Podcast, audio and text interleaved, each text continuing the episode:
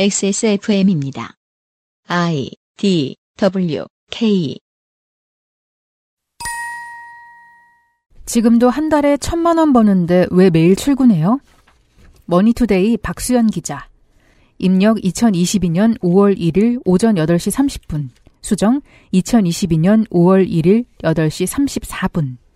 맞는 말 같기도 하고 출근이라는 게 뭐 나가는 날마다 돈을 버는 그런 직장도 있지만 아닌 직장도 있겠습니다만은 그러면서도 이해할 듯 말 듯한 말입니다. 먼저 기사의 앞부분에 편집자 주가 붙어 있습니다. 음, 어, 기획 기사의 일부거든요. 음. 그럼 이 기사는 어떤 시리즈 기획의 일부인지 들어봅시다. 일자리가 아니라 일손이 부족하다. 택시 등 이른바 저소득 기피 업종의 구인난은 날로 심해진다. 반면 배달 애플리케이션 등 플랫폼 관련 노동자는 넘쳐난다. 정해진 직장 없이 스마트폰 하나만 들고 다니며 돈을 버는 디지털 노마드 유목민의 출현과 함께 긱 이코노미, 임시직 경제는 어느새 현실이 됐다. 네, 못 알아들을까봐 괄호 열고 이것저것 써주었습니다. 이른바 3D. 힘들고 더럽고 위험한 업종의 인력난을 해결할 방법에 대해 고민이 필요한 때다. 그렇습니다. 초단기 근로자 일명 긱 워커에 대해 알아보는 기사고요. 특집 시리즈로 기획된 기사 중 일부예요. 음. 기사의 기획 의도가 나쁘지 않죠. 그 변화하는 노동 환경에 대해서 알아본다는 거니까요. 그래서 기존 3D 업종의 인력난은 어떻게 할까? 긱 워커에 대한 고민은 어떻게 할까 하는 건데 첫머리에 등장한 예시에서 뭔가 삐그덕 소리가 나고 말았습니다. 좋습니다. 서울 강남구에 사는 입시 컨설턴트 A씨, 26살은 지난해 9월 한 달 동안 천만 원을 벌었다. 뭐 네. 그럴 수도 있죠. 디지털 로마드하고도 상관이 없고 기기 이코노미랑도 별로 상관이 없네요. 여기까지 들으면 그래요. 일주일에 120시간을 일한 결과다. 야 아, 그 사회가 원하는 토템이네. 정부 여당이 원하는 바로 어. 그 사람이 여기 있었습니다. A씨는 직업 특성상 시기별로 근로시간과 소득이 크게 달라진다며 소득이 일정하진 않지만 적성에 맞고 원하는 만큼 일할 수 있는 데다 시간당 수입도 괜찮은 편이라서 만족한다라고 말했다. 문제 없어 보이는데요? A씨는 대학 졸업 후 취업 대신 긱 워커, 초단기 근로자의 길을 선택했다. 그렇군요. A씨는 공기업이나 IT, 정보기술 기업 취업도 고려했지만 건강이 안 좋아 주 5일 일하기가 힘들었다며 근데 120시간 일했다며. 아니 건강이 안 좋아서 주 5일 일하기가 힘든데 어떻게 120시간을 일해요? 오탄한 거죠. 건강이 좋아서 주 5일로는 부족했다. 아 그 방법 그것도 가능하구나 그 해석도. 건강이 좋아. 주 5일 일하기가 힘들었다. 약간 근지 좀 있으셨다. 약간 근지구력이 딸려가지고 순간적으로는 힘을 낼 수 있는데 지속적으로는 못 내는 그런 분이. 아니 근데 120시간이라는 지표가 있잖아요. 아 그렇네. 그건 시간이잖아. 어, 음. 하루에 120시간을 일할 수는 없으니까. 대학생 때 과외와 학원 강사 일을 하던 경험을 살려 스스로 근무 시간을 정할 수 있는 입시 컨설팅을 하게 됐다고 했다. 네, 중요한 부분 이미 지- 여러분이 다 짚어주셨죠. 일주일에 120시간 노동을 한 A씨가 취업을 포기한 이유는 건강이 안 좋아서. 자, 건강 때문에 주 5일 노동이 힘든데 주 120시간을 해냈다면 답은 하나입니다. A씨의 하루는 24시간보다 많은 거예요. 주 5일이 건강 때문에 또 힘들었, 과학의 영역으로 가셔야 가셔야겠습니까? 주 5일이 건강 때문에 힘들었잖아요. 음. 그러면 최대 주 4일을 일했단 얘기예요. 그러면 일 30시간 노동입니다. 아니, 그러니까 일주일 내내 일을 했다고 치더라도 120시간을 일하려면 17시간 하루에 일해야 돼요. 근데 5일도 버티기 힘들어서 어, 그러니까. 힘들었던 건강이면 아, 7일이 힘들다고 얘기하진 않았잖아. 아, 그런가? 저는 좀 다릅니다. 저의 해석은 어. 이 사람은 시간을 압축하는 기술을 갖고 있는 것이 틀림없습니다. 특별한 능력이 아. 있다. 그렇습니다. 자, 7일의 시간은 168시간입니다. 그런데 120시간을 일하고 나면 48시간이 남습니다. 48시간을 7로 나누면 아, 6시간 50분 정도 잠, 식사, 샤워, 배변 뭐. 배변, 음. 흡연 등을 음, 할 수 있는 음. 시간이 남게 됩니다. 그러니까 이 사람은 결국 시간 압축 능력을 갖고 있는 것이고요. 그리고 만약에 이 사람이 건강을 되찾는다면 무슨 일이 벌어질지 생각해 보십시오. 엄청난 일이- 어마어마한 일이 벌어지겠네. 처음 시간 개념이 달라지기 때문에 어, 그럼- 우주가 폭발합니다. 디지털 전사가 되겠네요. 바로 그겁니다. 디지털 슈퍼 뭐 무슨 전사였더라? 당장 국정원은 이 사람을 채용해서 건강 관리를 해주고 훈련 과정을 편성해 줘야 돼요. 아, 그게 아니라 법무부 장관 시켜야 될 것 같은데. 그러니까 이- 아니, 이 사람을 뭐 요원이든 장관이든 쓰게 되는 날 대한민국은 초능력자 요원을 보유하게 되는데요. 즉 여기에 디지털 슈퍼 엘리트. 엘리트 전사가 있는 거죠. 고도 전략 자산을 갖춘 그리고 이 사람은 IT 기업 취업도 고려했다고 했잖아요. 디지털이 있는 거예요. 아유, 그렇게 생각할 순 없죠. 그냥 고려만 할 수도 있죠. 아. 네. 하지만 초음속의 노동자를 만나보았습니다. 초음속으로는 시간을 압축할 수가 없고, 초, 광속은 돼야죠. 그러니까요. 근데 일주일에 120시간을 일해서 천만 원을 벌면 초찰 408시간을 일한 거잖아요. 한 음. 달이면. 음. 그럼 천만 원이 너무 적잖아요. 아, 그게 한도 되는구나. 네. 이거 완전히 털렸네, 털렸어. 시당은 24,500원입니다. 네. 아니 그러면 너무 적은데 그렇게 고강도의 노동을 하는 걸로 치면 어, 욕심도 없어. 아 진짜 그러면 국정원에서 이 사람을 싸게 청렴- 쓸 수 있어. 청렴하네 청렴해 국정원이 싸게 쓸 수 어. 있어요. 청렴하네 자, 어제 오, 프닝에서 저는 시간 쪼개기를 소개해드렸고요. 오늘은 시간 압축을 소개해드렸습니다. 자, 상식의 세계로 돌아오면 이 기사는 거짓말이잖아요. 그죠? 어딘가는. 근데 그럼 이 거짓말을 하면 아까 이게 이게 제목이 그거네요. 제목이 지금도 한 달에 천만 원 버는데 왜 매일 출근해요라고 얘기했잖아요. 이 이 시간 압축자가 음. 말하자면 이분은 왜 매일 출근하는지 궁금한 거지. 왜냐면 퇴근한 적이 없으니까. 그렇죠. 그렇죠. 왜 매일 출근을 해? 퇴근 안 하는데. 저는 이제 조심스럽게 그렇게 생각을 해요.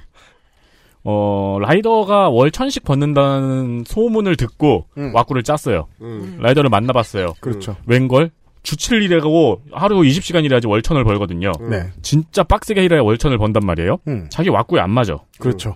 어, 직장인보다 적게 일하고 월천을 벌어야 돼. 음. 그러면은 입시 강사가 있죠. 음. 입시 강사가 월천 번지는 20년도 넘었죠. 음. 네. 네. 그러니까 거기에 짜맞춰 본 거죠. 음. 건강이 안 좋아하는 왜 들어간지 모르겠네. 그러니까 오타라니까 이게 뭐냐면 좋아. 월천 번의 입시 강사 건강이 좋아. 어, 월천 번의 입시 강사 하려면 약간 경력이 쌓인 사람이어야 돼요. 그죠. 그러면 나이가 안 맞는 거야. 최신 디지털 노마드에 맞추려면 20대여야 되는데 그 40대 이상 사람들은 안 맞는 거죠. 음. 그러니까 또 20대로 낮췄어.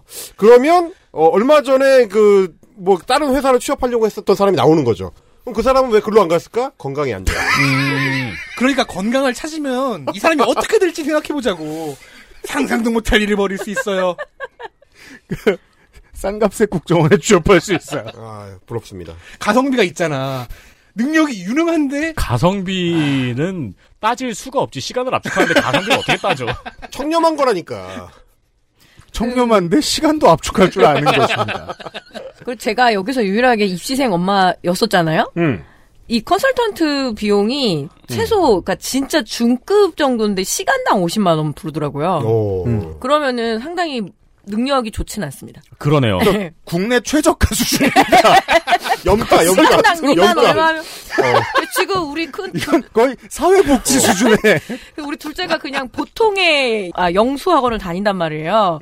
근데 이제 주말만 나와서 다니는데 그래도 그게 한 달에 경기도 남양주 수준으로도 70만 원인데 그걸 시간당으로 나누면 강남구에 사는데. 예, 5만 원도 더 지불하는 거더라고. 요 제가 한번 나눠 봤거든요. 그러니까 되게 능력이 없는 거죠. 그러면 이, 이 다른 화려한 거짓말에 예. 어, 유일한 잘못, 이거 하나 고치면 나머지가 다 맞아 들어가는 건 일주일 120시간입니다. 요것만 빠지면 됩니다. 근데 이걸 뺄 수가 근데 없었겠죠. 이걸 뭐- 너무 넣고 싶었던 겁니다. 일주일 50시간이라고 하면 큰일 나요. 안 돼, 안 돼. 그러니까 그 백종원 교수도 마찬가지잖아요. 터가 좋다고 말하고 싶었는데 가서 보니까 꼬댕이고 그렇지 그렇지. 상은 원래 안 좋았다고 얘기해놨고 지가 뭘 자꾸 덮어야 되는 거예요. 그 레고를 다 조립했는데 부품이 남을 때가 있잖아요. 그렇죠. 많이 남을 근데 너무 큰 게 남는 거야. 반도 안 쓴 거예요. 이렇게 120시간이란 부품이 너무 큰 게 남아 있는 거야. 우리가 그거는 물질 창조 아니야? 어제 뭐라고 얘기했죠? 레고로 이렇게 그 분송을 만들었더니 스타워즈였다. 그런 어, 복잡한 거- 기사를 처음으로 읽었습니다. 2022년 추석 맞이 기사 읽기 놀입니다. 그것은 알기 싫다는 반려세제 깨끗한 생각, 고전의 재발견 평산네이처 진경옥, 경기도 김치의 진수 콕 집어 콕 김치, 용산의 아는 가게 컴스테이션에서 도와주고 있습니다. XSFM입니다. 개발자가 직접 생산하고 개발자가 직접 답하고 당신의 삶이 조금 더 깨끗해질 수 있게. 진짜 청소를 하자. 반려세제 깨끗한 생각 스포츠카처럼 강력한 사양의 하이엔드급 PC. 고가의 장비들을 내 손으로 조립하는 일, 시간과 열정, 꼼꼼함과 치밀함이 필요합니다. 초보라면 부작용으로 몸은 관절염을 얻거나 쿨러는 물이 새게 될 수도 있습니다. 컴스테이션을 고민해 주십시오. 이달의 PC로도 커스텀 사양으로도 빠르고 견고하게 만들어 드립니다. 액세스몰과 010-8279-5568 컴스테이션을 만나보세요. 주식회사 컴스테이션 컴스테이션 이경식 사장이 제안하는 이달의 PC 게이머를 위한 모델 1 사무용 스탠다드 모델 2 XS몰에서 만나세요. 고급 광고를 들었습니다.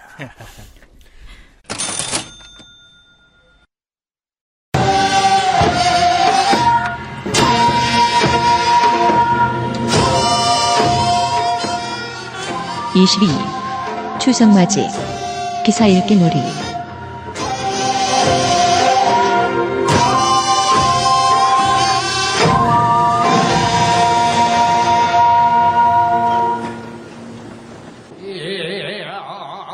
농축산인이 건강에 대한 그죠? 네. 시간을 압축할 수 없는 이상 건강은 문제가 됩니다. 사회 100세 시대 명사의 건강법 문화일보 박현수 기자 2022년 9월 1일 왜 굳이 명사한테 찾아가서 건강을 배워야 되는지 모르겠습니다만 이 시리즈가 있어요. 이게 좀 오래 살고 그리고 좀 명예가 있었던 사람들을 찾아가면서 이렇게 계속 인터뷰를 하는 시리즈가 있는데 음. 어, 왜 지난번에 엄청난 시를 우리가 한 편 읽었잖아요. 대서사 시를. 네, 그래서 점, 접니다. 최근에 느낀 뭐냐면 이 지면이라는 신문 음. 읽는 독자는 너무나 뚜렷한 거죠. 그렇죠. 들의 음. 관심사에게 맞추는 것들이 예, 당연한 것 같습니다. 네. 아, 음. 그렇구나. 네. 자, 매우 중요한 토픽 줄임을 들어보시겠습니다. 이게 제일 중요한 문장입니다. 재물 쫓으면 건강 잃고 명 짧아져 매일 2시간 규칙적으로 운동 이 무슨 저 화투 치는 하우스에서 하는 말 같습니다. 예. 너무 열심히 하지 마라. 뒤지는 수가 있다. 재물 좋추면 건강 잃고 명 짧아진다. 혹은 명신 타짜, 타짜 대사 같네요, 타짜 대사. 아 그래요? 어. 저만 명심보감 떠올렸나요? 삼, 촌 그렇게 하면 명 짧아져. 예. 그 손모가지를 어. 잃는다.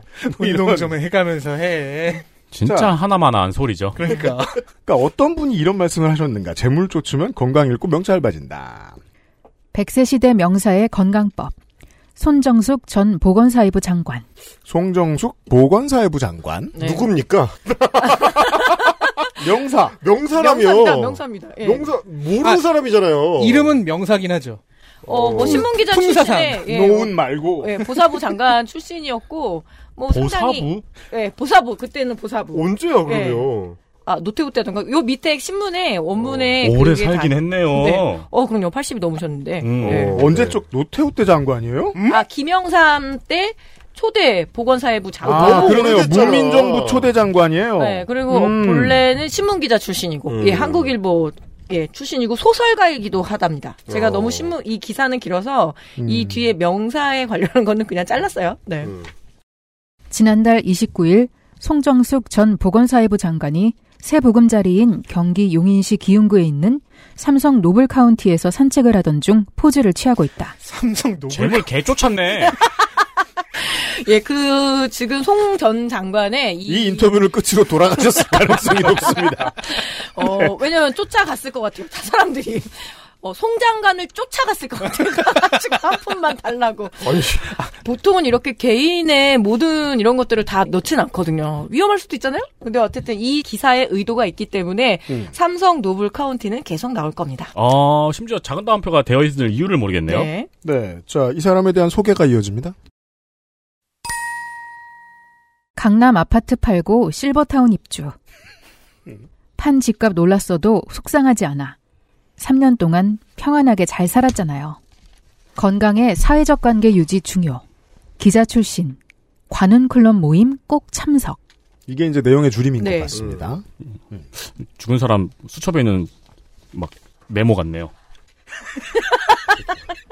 아니 이렇게 연관성이 없잖아요 별로. 저런 패드를 뭘 저렇게.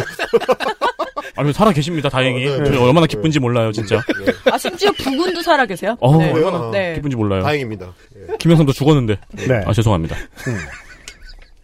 수명은 재물과 관계가 많아요. 그래 보여요. 재물을 좇으면 건강을 잃고 그만큼 명도 짧아져요. 돌아가신 분하고 인터뷰한 겁니까?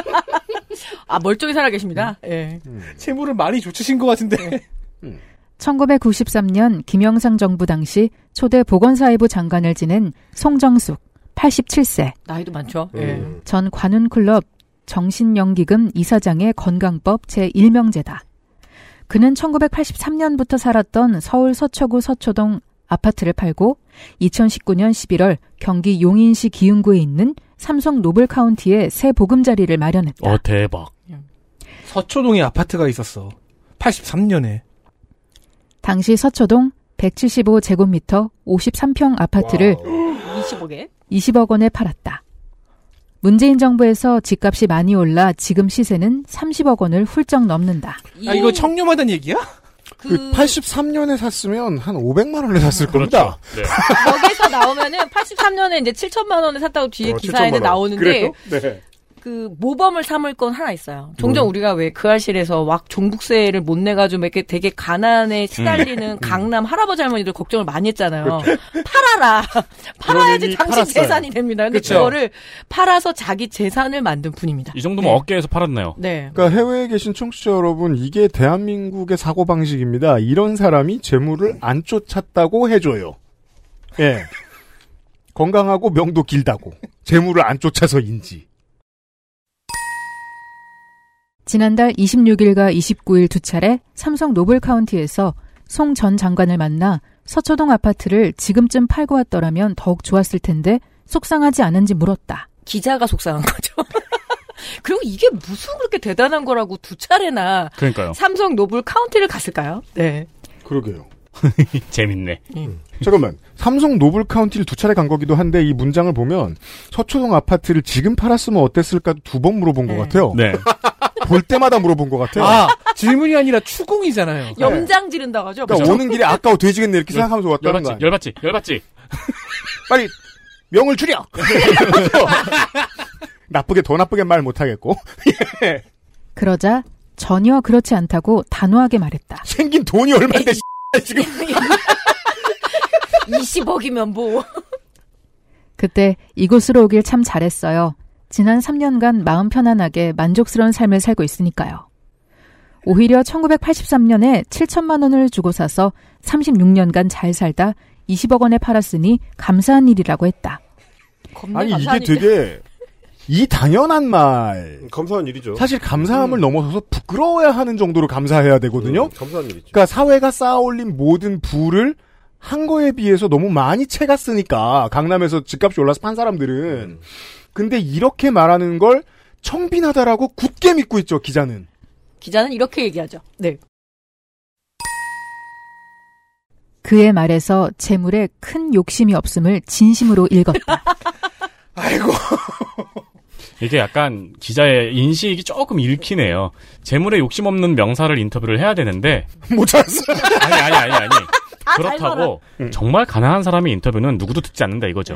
음, 어쨌든 뭐 36년간 잘 살다가 20억에 팔았으니까 재물에 욕심이 없는 건지는 모르겠지만 제복은 있는 것 같습니다. 확실히. 아, 이런 제- 사람들 사는- 재물을 쫓지는 않는데 재물이 나를 어, 예, 쫓아온다? 제복은 있어 보이는 사람 그러니까 것만 또 확실하네. 초능력이야? 저희 쪽방촌에서 건강하게 사시는 90세 할아버지를 데리고 인터뷰를 하지는 못한 거죠. 그쵸. 자 그리고는 이야기가 다른 이야기가 시작됩니다. 청명산과 기흥호수에 둘러싸여 숲속에 자리한 호텔식 실버타운인 노블카운티는 문화 스포츠센터와 병원, 은행, 편의점 등 각종 커뮤니티 시설을 갖춰 안락한 노후 생활을 보내기에 더없이 좋아 보였다. 부동산 광고로 바뀝니다. 그 없이 좋아 보였다. 예. 그러니까 이 광고를 하기 위해서 사실은 송 전 장관은 동원됐다고밖에. 아, 이거 노인을 상대로 한 사기에 가깝습니다. 아니죠.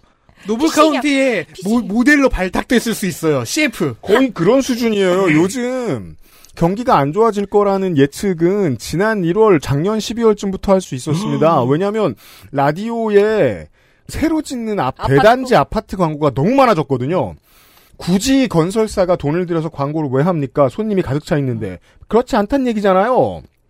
그런 홍보 라디오 광고 들을 때 이런 말 많이 듣습니다. 여기에다가 프리미엄 자부심 이런 말만 덧붙이면 광고가 완성돼요. 옳았다. 되게 잘한다. 땡땡 엄마들 옳았다. 전용 면적 50제곱미터 기준으로 보증금 4억 원에 2인 기준 월 생활비는 427만 원을 낸다. 비싸네. 되게 비싸다. 아까 그 광속 노동자가 40시간만 일하고 돈 벌 수 있는 돈이긴 합니다만. 네.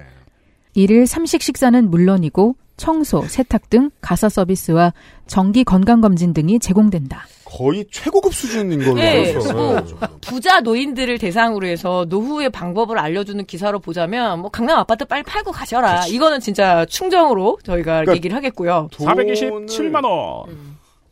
일일 30. 정수 세탁 등 가사 서비스. 건강 검진까지. 아니, 애초에 그 이름부터가 비싸다는 티를 팍팍 내요. 그렇죠. 삼성 플러스 노블 물에다가 플러스 카운티. 카운티. 예. 아 비싸. 그래서 아주 뭐 디테일하게 소개해주지만 보증금 4억이면 지금 제가 사는 아파트의 모든 것이거든요.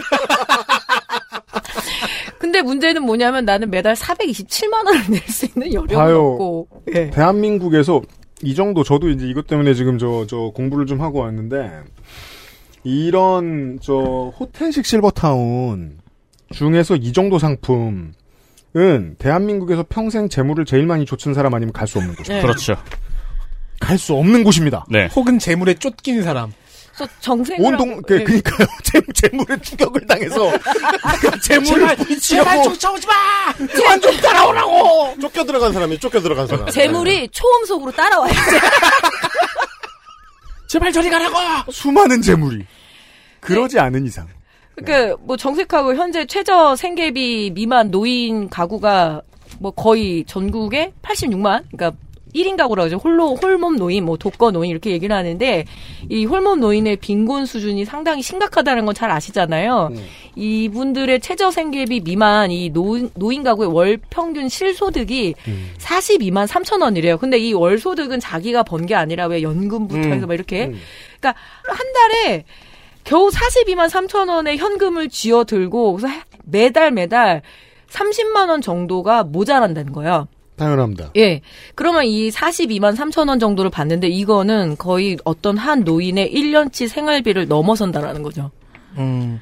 그래서 이런 뭐 그러니까 어차피 네. 쉽게 기- 말해 저 기초의 10배 예, 중위값의 기초의 10배? 음. 열 거죠. 근데 거의 들어갈 수 없다라는 거죠.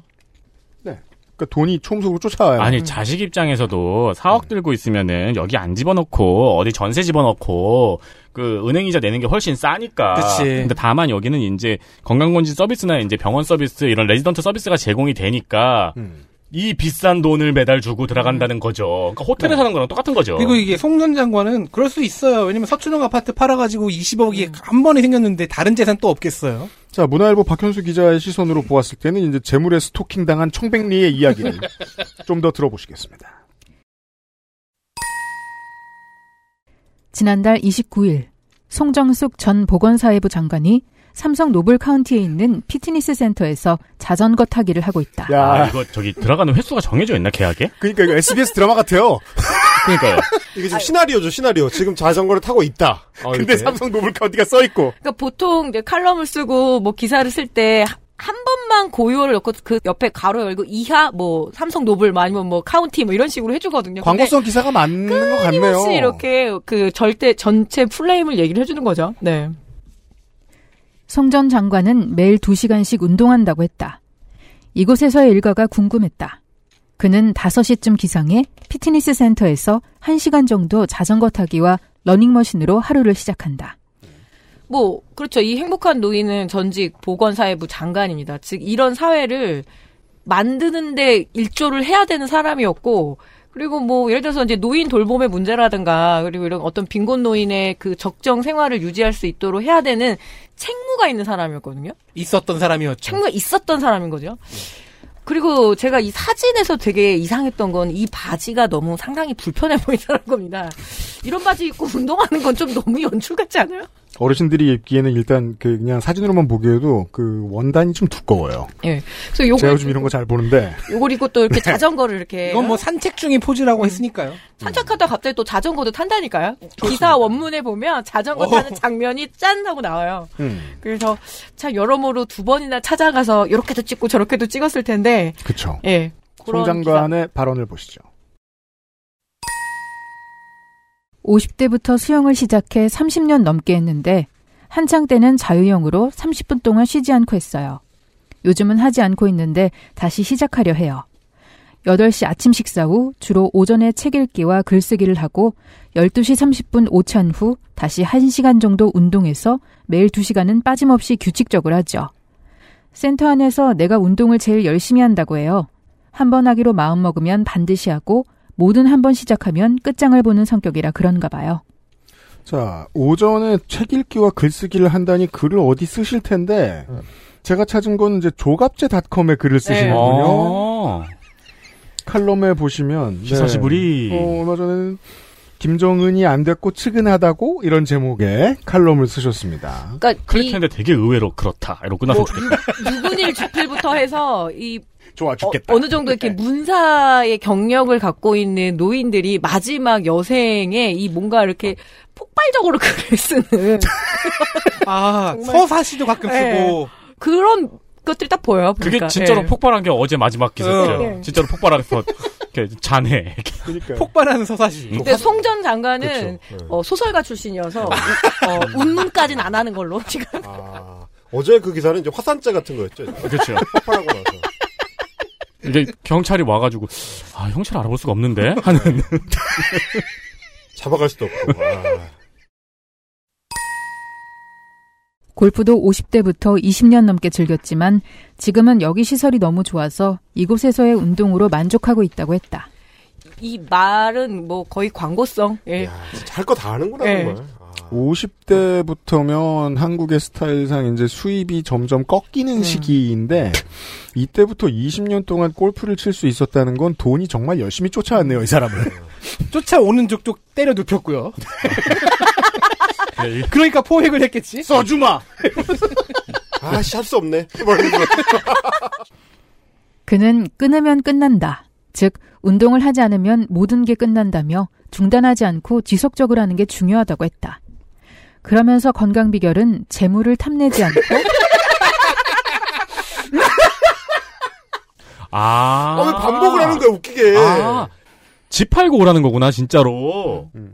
어, 음. 그렇죠. 그러니까 집을 계속 갖고 있으면서 오를 때를 기다리는 탐하는 재물이 아니고 그렇죠. 그걸 팔고 노블 카운티로 옮겨라. 그러니까 이, 이 업체의 최대 목적은 집을 끌어안고 있는 노인들을 집을 팔고 이리 오라고 음, 그렇죠. 그 어려운 일을 해야 되는 거잖아요. 음. 그러니까 재물에 욕심이 없다는 키워드를 계속 넣는 거구나. 이해됩니다. 그러니까 이렇잖아요. 컴플렉스를 건드려줘야 장사가 됩니다. 음. 네. 그러니까 돈을 개같이 번 사람들을 위해서 자꾸 자부심이란 단어를 쓰죠. 그거 없이 살아서 그렇게 모으는 건데. 그러면 이걸 팔고 이 비싼 곳에 올 수 있는 사람들은 송정숙 전 장관 한 사람을 빼면 다 평생 돈을 좇은 사람들이잖아요. 그렇죠. 이 사람들한테 재물을 탐내지 않는다는 이미지를 씌워줄 수 있다는 건 꽤 매혹적이죠. 그렇죠. 그러니까 수학 분석을 하면은 뭐 기회에는 떨어지는 음. 집값이었고 위협은 뭐 집을 팔지 않으려는 뭐 노인의 무슨 마음 막 이런 거 해놓고 분석을 한 거죠. 그렇죠. 그렇게 해서 나온 게 재물을 쫓지 않는 그렇죠. 이미지를 박자. 그러면 그리고- 집을 팔고 들어올 거다. 강남에 살 때보다 늦은 죽음. 뭐 이런 거. 어, 그렇죠. 코드가 필요하죠. 네. 음. 먹고 살릴 난 것처럼 운동하는 것이라고 강조했다. 그래서 그런지 특별히 아픈 곳은 없다. 나이에 비해 PC도 잘 활용한다. 아, 원래 디지털 이게 전사. 문제야. 나이에 비해 아, PC로 제가 하고 싶은 활용하면 얘기는 이거 PC는 노인네들이나 활용하는 겁니다. 요즘은 그래서 자꾸 이렇게 시도 쓰고 아니 아이패드 광고 못 봤어요? 엄마 컴퓨터가 뭐예요? 어쨌든 디지털 전사네요. 글쓰기뿐만 아니라 수도크와 게임도 즐겨요. 원고 청탁이 오면 거절하지 않고 씁니다. 예를 들어 조갑제닷컴. 원고 청탁을 이제 안 했으면 좋겠어. 거절도 했으면 좋겠고. 제 생각에 이거는 원고 청탁을 해달라는 광고 같기도 하고요. 내가 보기엔 재물 욕심은 없지만 명예욕은 있는 거죠. 자기 이름은 음. 끝까지 지금 어떤 지면이든 어떤 매체이든 계속 올리고 있는 거니까요. 네. 책 읽기와 글쓰기는 손을 놓지 않으려고 해요. 치매 예방은 물론 정신 건강을 위한 비결인 셈이다. 음. 그거 아직도 하나요? 그 조선일보에서 그 저 치매 예방해 주는 글쓰기 시키는 거? 그러게요. 지금도 합니다, 그거. 어. 아 예. 대북 송금 이렇게 여러 여러 번 외우게 하고. 지금 뭐 할까? 한동훈 이거 그냥 후기할까? 짱. 디지털 전사. 모든 생활이 카운티 안에서 이뤄지기 때문에 외부에 나갈 일이 없으나 언론인들의 연구, 친목 단체인 관은 클럽 모임이나 각종 행사 참석, 지인들과 식사 약속을 위해 주 1에서 2회 정도 서울 나들이를 한다. 외부에 나갈 일이 없다고 말하면 안 될 것 같은데요. 주 1, 2회 정도면 거의 직업적인데? 겁나 나가고요. 예. 자가 운전을 해 다녀올 만큼 건강하다. 어 이러지 않았으면 어, 예. 지금 87살이거든요. 그리고 어떤 국가 시책이 고령 운전자 운전면허 자진 반납을 이렇게 제공을 하고 있고 전직 장관이면 또 녹봉을 먹은 자로서 이 정도 모범을 좀 지켜줬으면 한다. 뭐 이제 네, 이런 40년생 마음. 저희 아버지 체판 지 오래되셨어요. 그러니까요. 건강한 삶을 위해 사회적 관계를 중요시한다. 그러나 코로나19 이후 외부 행사 모임이 10분의 1로 줄어들어 많이 아쉽다고 했다. 음. 특히 관훈 클럽은 각박하지 않고 넉넉하게 운영하고 있어 언론인 선후배들이 만나 정을 나누기에 더없이 좋아요. 후배들 얘기 들어보고 싶다. 그래서 관훈 클럽에서 가는 여행은 빠지지 않고 참석한다고 말했다. 사실 언론인들 봉급으로 유지될 만한 곳이라면 꽤나 각박하게 운영될 텐데 누구 주머니에서 돈이 나와서 넉넉하게 운영될까요? 이 관훈클럽이 원래 모든 대선 후보나 어떤 정치한테 한 번씩 가잖아요. 네. 근데 거기에 빠지지 않고 간다라는 거는 그 원로들에 대한 굉장히 대접이 뛰어나다고 음. 하더라고요. 그 대신에 맞아요. 지금 막 언론 지형은 너무 바뀌었고 이 젊은 네. 뭐 기자들이나 언론인들에 대해서는 뭐 전혀 소구력이 없다고 해야 되나 이 관훈클럽이라는 클럽 그러니까 자체가 쉽게 말해 네. 이제 노인네들 터세 부리는 곳인데 이게 저는 이제 앞으로 미래를 얘기하면 좀 달라질 수도 있는 게 지금의 한참 현업에서 활동하는 언론인들도 나중에 이걸 찾을 거거든요. 예. 예, 끈 떨어지면 대접받고 싶으니까. 이건 좀 다른 얘기인데 그 관훈 클럽은 아예 없는 게 나아요. 사회를 위해서. 그리고 뭐 참고로 송 전 장관의 그 부군이 지금 같이 사는데 이 양반은 지금 90살이에요. 어, 예. 네, 서울교육대 수학교육과 교수였습니다. 그러니까 아주 이 세대에는 모든 부와 명예를 거머쥘 수 있었고 아들 딱 한 명인데 그 아들도 교수거든요. 음. 그러면 저도 이렇게 살 수 있다고 생각해요. 예. 그리고 그 이제 개발 시대의 기자 직업 직군이라는 게 이제 정보를 이 관과 주변에서 가장 빨리 캐치를 해가지고 이게 중요하죠. 그 당시에 네. 서초구에 아파트를 살 수 있었다는 게 결국 부의 원천이 되는 거였고 실제로 요즘 세대들은 이제 그런 경우들이 별로 없지만 그때 뭐 80년대 90년대 초반까지도 기자 하면은 부동산 한두 개 음. 정도는 쓱 이마이포켓해서 잘 챙길 수 있었던 시절이기도 해가지고 이게 되게 중요한 게 그 언론을 읽는 시간이잖아요. 우리의 명절은 그 한국 언론을 꿰뚫기 위해서 되게 중요한 역사적인 증거인 것이 옛날 언론인들은 스포츠 용어로 하면 템퍼링이라고 하죠. 사전에 정보를 취득해서 땅에 묻었어요. 그럴 정보를 가지고 있었어요. 그래서 더더욱이 이런 관에 있는 사람들하고 짬짬이가 잘 됐어요. 지들끼리 서로 덮어주면 강남에 한 자리 차지할 수 있었거든요. 그래서 나중에 이렇게 공돈 20억을 번 거 아닙니까? 이 사람도. 그렇죠. 근데 이걸 보고 자라난 게 지금의 언론인들이란 말이에요. 근데 지금의 부동산은 그렇게 할 수 없잖아요. 그래서 거짓말을 묻죠. 속는 사람들이 들어와서 투자하게 만들죠. 음. 그리고 그때 자신은 팔고 나가죠. 옛날의 불로소득이 지금은 사기로 변한 겁니다. 하는 방식은 똑같아요. 정확하게 그 주식의 작전주와 원리가 똑같죠. 근데 옛날에 한참 나라 경제가 처음 발전하고 있던 시기에는 이게 심각한 사기는 아니었죠. 그러니까 물론 기생하는 나쁜 존재이긴 했지만 이제는 심각한 사기로 바뀐 겁니다. 똑같은 일을 또 하려고 하니까. 그게 지금 부동산에 대한 보도 행태가 이런 모양인 이유입니다. 이렇게 있지 않으면 재물을 줬지 않는 청백리의 기사였습니다.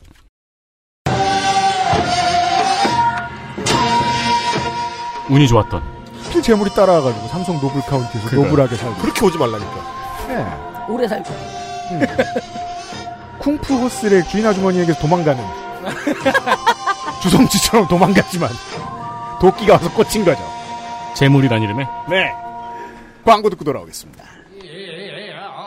알아서 XSFM입니다.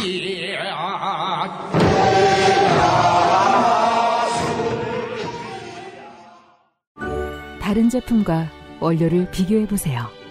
다른 제품과 다려낸 방식을 비교해 보세요.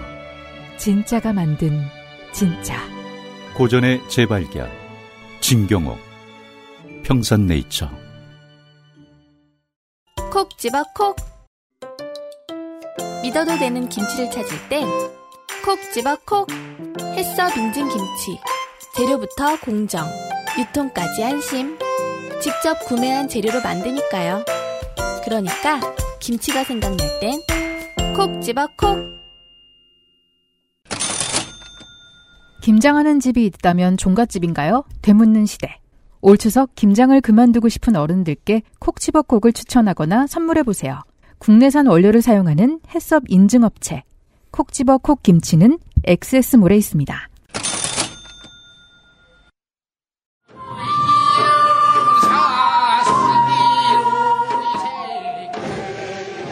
하지만 저희는 어, 사과를 유통하진 않습니다. 토마토는 하죠. 네. 농산물에 대한 기사를 보시겠습니다. 아오리 사가 지고 빨개지는 건가? 논란불은 윤 발언. 알고 보니 맞는 말.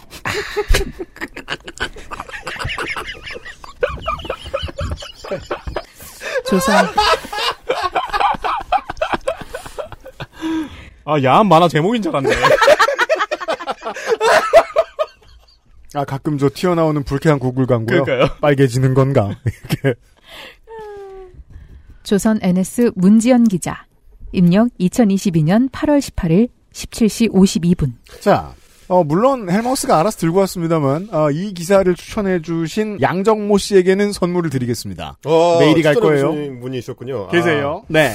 축하드리고요. 사실 뭐 워낙에 핫했던 이슈여가지고 맞습니다. 어, 이건 이제 어느 각도로 봐야 될 것인가가 이제 굉장히 중요한 포인트였는데 그렇죠. 어, 제가 이제 꽂힌 거는 이제 알고 보니죠. 알고 보니. 알고 보니 알고 보니가 굉장히 중요한 단어입니다. 음. 아오리 사과를 지고 이게 빨개지는 건가라는 얼빵한 대사를 친 음. 대통령이 있었습니다. 네. 근데 그거에 대해서 이제 비웃는 그 돌발 영상이 있었고요. 음. 그 돌발 영상이 조회수가 30만 조회를 넘으면서 이제 빵 터졌죠. 네. 이제 온갖 커뮤니티를 돌면서 이제 조리돌림을 당했습니다. 음. 그러자 대통령이 위험해! 어 그러자 조선 NS가 튀어나오죠. 문재영 네. 기자가 나와서 알고 보니까 그 말이 맞는 말이다. 아, 빨개진다! 빨개진다. 아오리 사과가 빨개진다. 그리고 랩이 아, 빠르다! 어 근데 이 조선 NS가 뭐예요?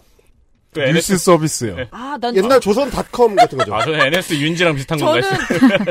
조선 농수산 그렇게 읽을 수 있어요. 어, 그럴 수도 네. 있죠. 그럴 수도 있죠. 그 사실 의미값은 별로 없기 때문에 어떻게 읽어도 상관은 없습니다. 그 음, 농수단 전문 기자일 수도 있어. 어, 조선 농수산. 어. 아, 그래서 사과 얘기? 네. 개연성 그쵸, 있네요. 그쵸. 어. 아, 이제 와서는 UMC라는 그 힙합 네임이 별 의미가 없는 거랑 똑같아요. 음, 그렇습니다. NS는 우선 어떻게 읽어도 NS. 상관없습니다. 그러니까 이제 알고 보니가 음. 되려면 알고 보니는 앞 뒤가 정합적으로 다르다는 얘기죠. 네. 음. 앞에는 얼빵한 소리를 했는데 알고 보니 그게 얼빵하지 않은 소리였다. 이게 성립이 돼야 됩니다. 전개가 뒤집혀야 되는 음, 거죠. 그렇죠. 어, 실제로 그런지를 이제 기사를 통해서 좀 확인을 해보겠습니다. 윤석열 대통령이 민생 안정 대책을 논의하기 위해 마트를 방문했다가 한 발언이 뒤늦게 화제를 모으고 있다. 여름 풋사과로 유통되는 아오리 사과를 보고 이게 빨개지는 거냐는 질문을 던졌는데 윤 대통령을 싫어하는 네티즌들이 이 장면 캡처 사진을 퍼나르며 아오리는 청사과인데 도통 민생을 모른다는 비난에 활용하는 것이다. 하지만 아오리 사과는 실제로 숙성되면 색상이 붉게 변하고 눈여름에는 부분적으로 빨갛게 된 상태에서 유통도 된다. 요런 포인트죠. 이제 8월 11일에 이제 민생 점검을 한다고 이제 농수산 유통센터에 갔다가 아오리 사과를 들어 보이면서 옆에 있는 이제 이 전문가한테 이제 물어보는 거예요. 음. 어, 이게 이제 빨개지는 거냐. 이게 돌발 영상에 나와서 이게 논란이 된 건데 여기서 굳이 또 하나의 단어를 집자면 싫어하는 네티즌. 그렇죠. 아, 윤 대통령을 싫어하는 네티즌들이 이거를 이제 핑계를 잡은 거다 이거예요. 음. 그래서 어디에 활용을 했냐? 비난에 활용을 했다. 그렇죠. 아, 뭐, 뭐 정확히 말하자면 비웃는데 활용을 한 거지만 비난이라기보다는 그래서 알고 보면 아오리 사과는 빨갛게 색상이 변하고 그렇게 유통되는 경우도 있다. 라고 지금 변명을 이제 하고 나선 거죠. 아, 그러니까 이제 대통령이 틀린 게 아니고 니들의 심보가 틀려먹은 거다. 음. 이 못된 것들아. 어? 대통령의 말씀을 이제 선회하려는 노력을 해야지. 어, 이렇게 뭐 나쁘게 보려고만 하니까 그렇게 보이는 거야. 빨개진다고. 어, 빨개진다고. 네. 근데 빨간 것도 팔아. 이렇게 얘기하는 거죠. 근데 사과가 이렇게 파랬다가 빨갛게 익어가는 거는 나무에 달렸을 때잖아요. 그리고 예. 이- 나무에서 딴 다음에도 붉어지나요? 붉어지죠. 붉어지죠. 좀 아, 후숙이 네, 되는데 이 아오리사가 특징이 뭐냐면 차라리 나무에서 음. 빨갛게 익혀서 따먹으면 맛있다라고도 얘기해요. 그렇게 아, 해야 되는데 그럼 저의 심보를 반성하겠습니다. 그러면은 근데 딴 상태에서 빨가지만 푸석푸석해지거든요. 식감이 떨어져요. 아하. 맛이 그래서 없어져. 예. 선택을 해야 돼요. 팔할 때, 빨 뗀뗀할 때 유통을 시킬 것인가. 그리고 요태가 딱 좀 과일이 별로 없거든요. 음. 그래서 그래서 어쩔 수 없이 유통 때문에 유통을 하는 거지. 뭐 하여튼 그렇습니다. 네. 아, 그런 맥락도 이제 기사에 살짝씩 녹아있긴 합니다. 음. 계속 들어보시죠. 윤 대통령은 지난 11일 서울 양재동 하나로마트를 방문해 축산물, 과일, 채소 등의 수급 상황과 가격 동향을 점검했다. 이 과정에서 윤 대통령은 진열대에 놓인 연록색의 아오리 사과를 발견한 뒤 이건 뭐예요? 이게 빨개지는 건가? 등의 발언을 했다. 어, 나중에 이제 직접 들어보시겠지만, 이거 엄청 그 매끄럽게 순화한 음. 이 단어로 되어 있습니다. 어, 이건 뭐예요? 이게 빨개지는 건가? 이렇게 공손하게 물어보지 않아요. 반말로 했죠. 아, 그렇습니다. 네. 계속 들어보시죠. 이 장면이 17일 유튜브를 통해 알려지자 민주당 지지층을 중심으로 뭐? 이것도 웃기죠. 민주당 지지층을 중심으로 아, 전 국민이 비웃었습니다. 음. 빨개지는 건가라는 장면만 캡처한 사진이 온라인을 통해 확산했다. 과거 박근혜 전 대통령의 고추로 만든 가루, 고춧가루 발언 장면과 묶여 민생을 모르는 한심한 모습이란 취지로 비난 대상이 됐다. 아오리는 청사가인데 도대체 무슨 소리를 하는 거냐. 서민의 삶을 모른다는 등의 글이 쏟아졌다. 이런 반응을 모은 온라인 기사도 쏟아졌다. 자, 여기까지는 이제 일반적인 어뷰징 기사가 이제 취하는 그 그렇죠. 포지션이죠. 네. 뭐 내용을 좀 정리를 해주고, 그러면서 이제 네티즌 반응 뭐 이런 거 좀 그렇죠. 얹어주고. 보통 여기까지 쓰고 끝내면 되는데 조선 NS 기자들은 더 고수죠. 그렇습니다. 뭔가 황당한 짓을 하나 뭐 더 네. 어, 합니다. 조선 NS 기자는 어뷰징 매체의 일반적인 기자하고 좀 차이점이 뭐냐면 취재를 해서 어뷰징을 해요. 그렇죠. 오, 굳이? 어, 그러니까 굳이 초변종, 그러니까 말하는 어. 좀비죠. 굉장히 다른 그러니까 뛰어다니는 좀비거나 뭔가 날아다니는 좀비거나 이제 그런 거 있잖아요. 약간 네. 그런 식으로 어, 갑자기 이 사과의 종에 대한 설명을 하기 시작합니다. 들어보시죠. 아오리 사과는 골든 딜리셔스의 홍옥을 교배해 만든 품종으로 일본에서 처음 나왔다. 아예. 녹색 껍질에 달달하고 상큼한 맛의 조화가 좋다. 녹색 자. 껍질이라며. 니, 어, 니, 니도 그랬잖아. 아 그리고 너무 웃긴 게 취재를 하긴 해. 근데 아주 깊이 있는 취재는 아니에요. 그래서 아, 나, 아 나도 아오리라고 치면 네이버에 나오는 내용이야 이게 굳이 기사로 접하지 않더라도 이 정도는 알아요. 어렵지 않은 취재 내용을 살짝 곁들입니다. 근데 이런 설명을 하는 이유가 있어요. 계속 들어보시죠. 사실 아오리는 시간이 지날수록 점점 붉은색으로 변한다. 일본에서는 빨간 사과로 팔리는 일이 흔하다. 아 요거 요거 저 여쭤보고 싶더라고요 농축산인한테 어, 실제로는 빨간 사과로 팔, 팔린 경우가 있어요?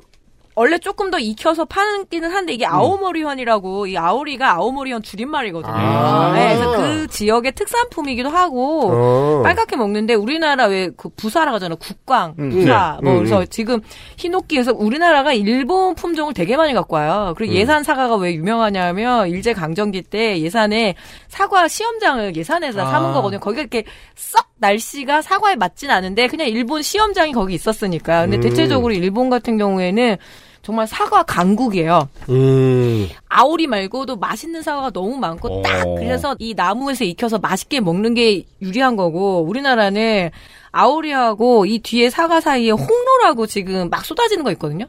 이른 사과, 추석 때 먹는 사과 있잖아요. 음, 홍로. 음. 그 홍로 나오기 전에 빨리 파랗게 해서 바짝 유통을 하는 거죠. 돈을 벌기 아, 위해서. 아. 그리고 한 농가가 아오리 농가만 있는 게 아니라 아오리도 기르고 홍로도 기르고 부사도 길러서 순차적으로 출하를 할 때 그 사이에 아오리. 예. 어. 그리고 아오리 같은 경우에는 왜 이렇게 인기가 많아지? 옛날에 그 치약 선전에서 맞아요. 어. 깨물어 먹는 거 음. 되게 상큼한 이미지를 주잖아요.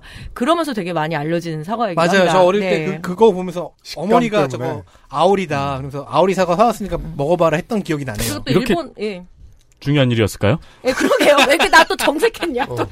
그 사각하는 어, 식감으로 이제 유통한다. 네, 그러니까 일본하고 네. 우리는 또 취향이 다른 거예요. 음. 푸사가는 또 푸사가들 좋아하고. 그리고 이제 기자도 그런- 비슷한 얘기를 들었나 봐요. 그런 내용을 기자가 이제 또 해설을 해줍니다.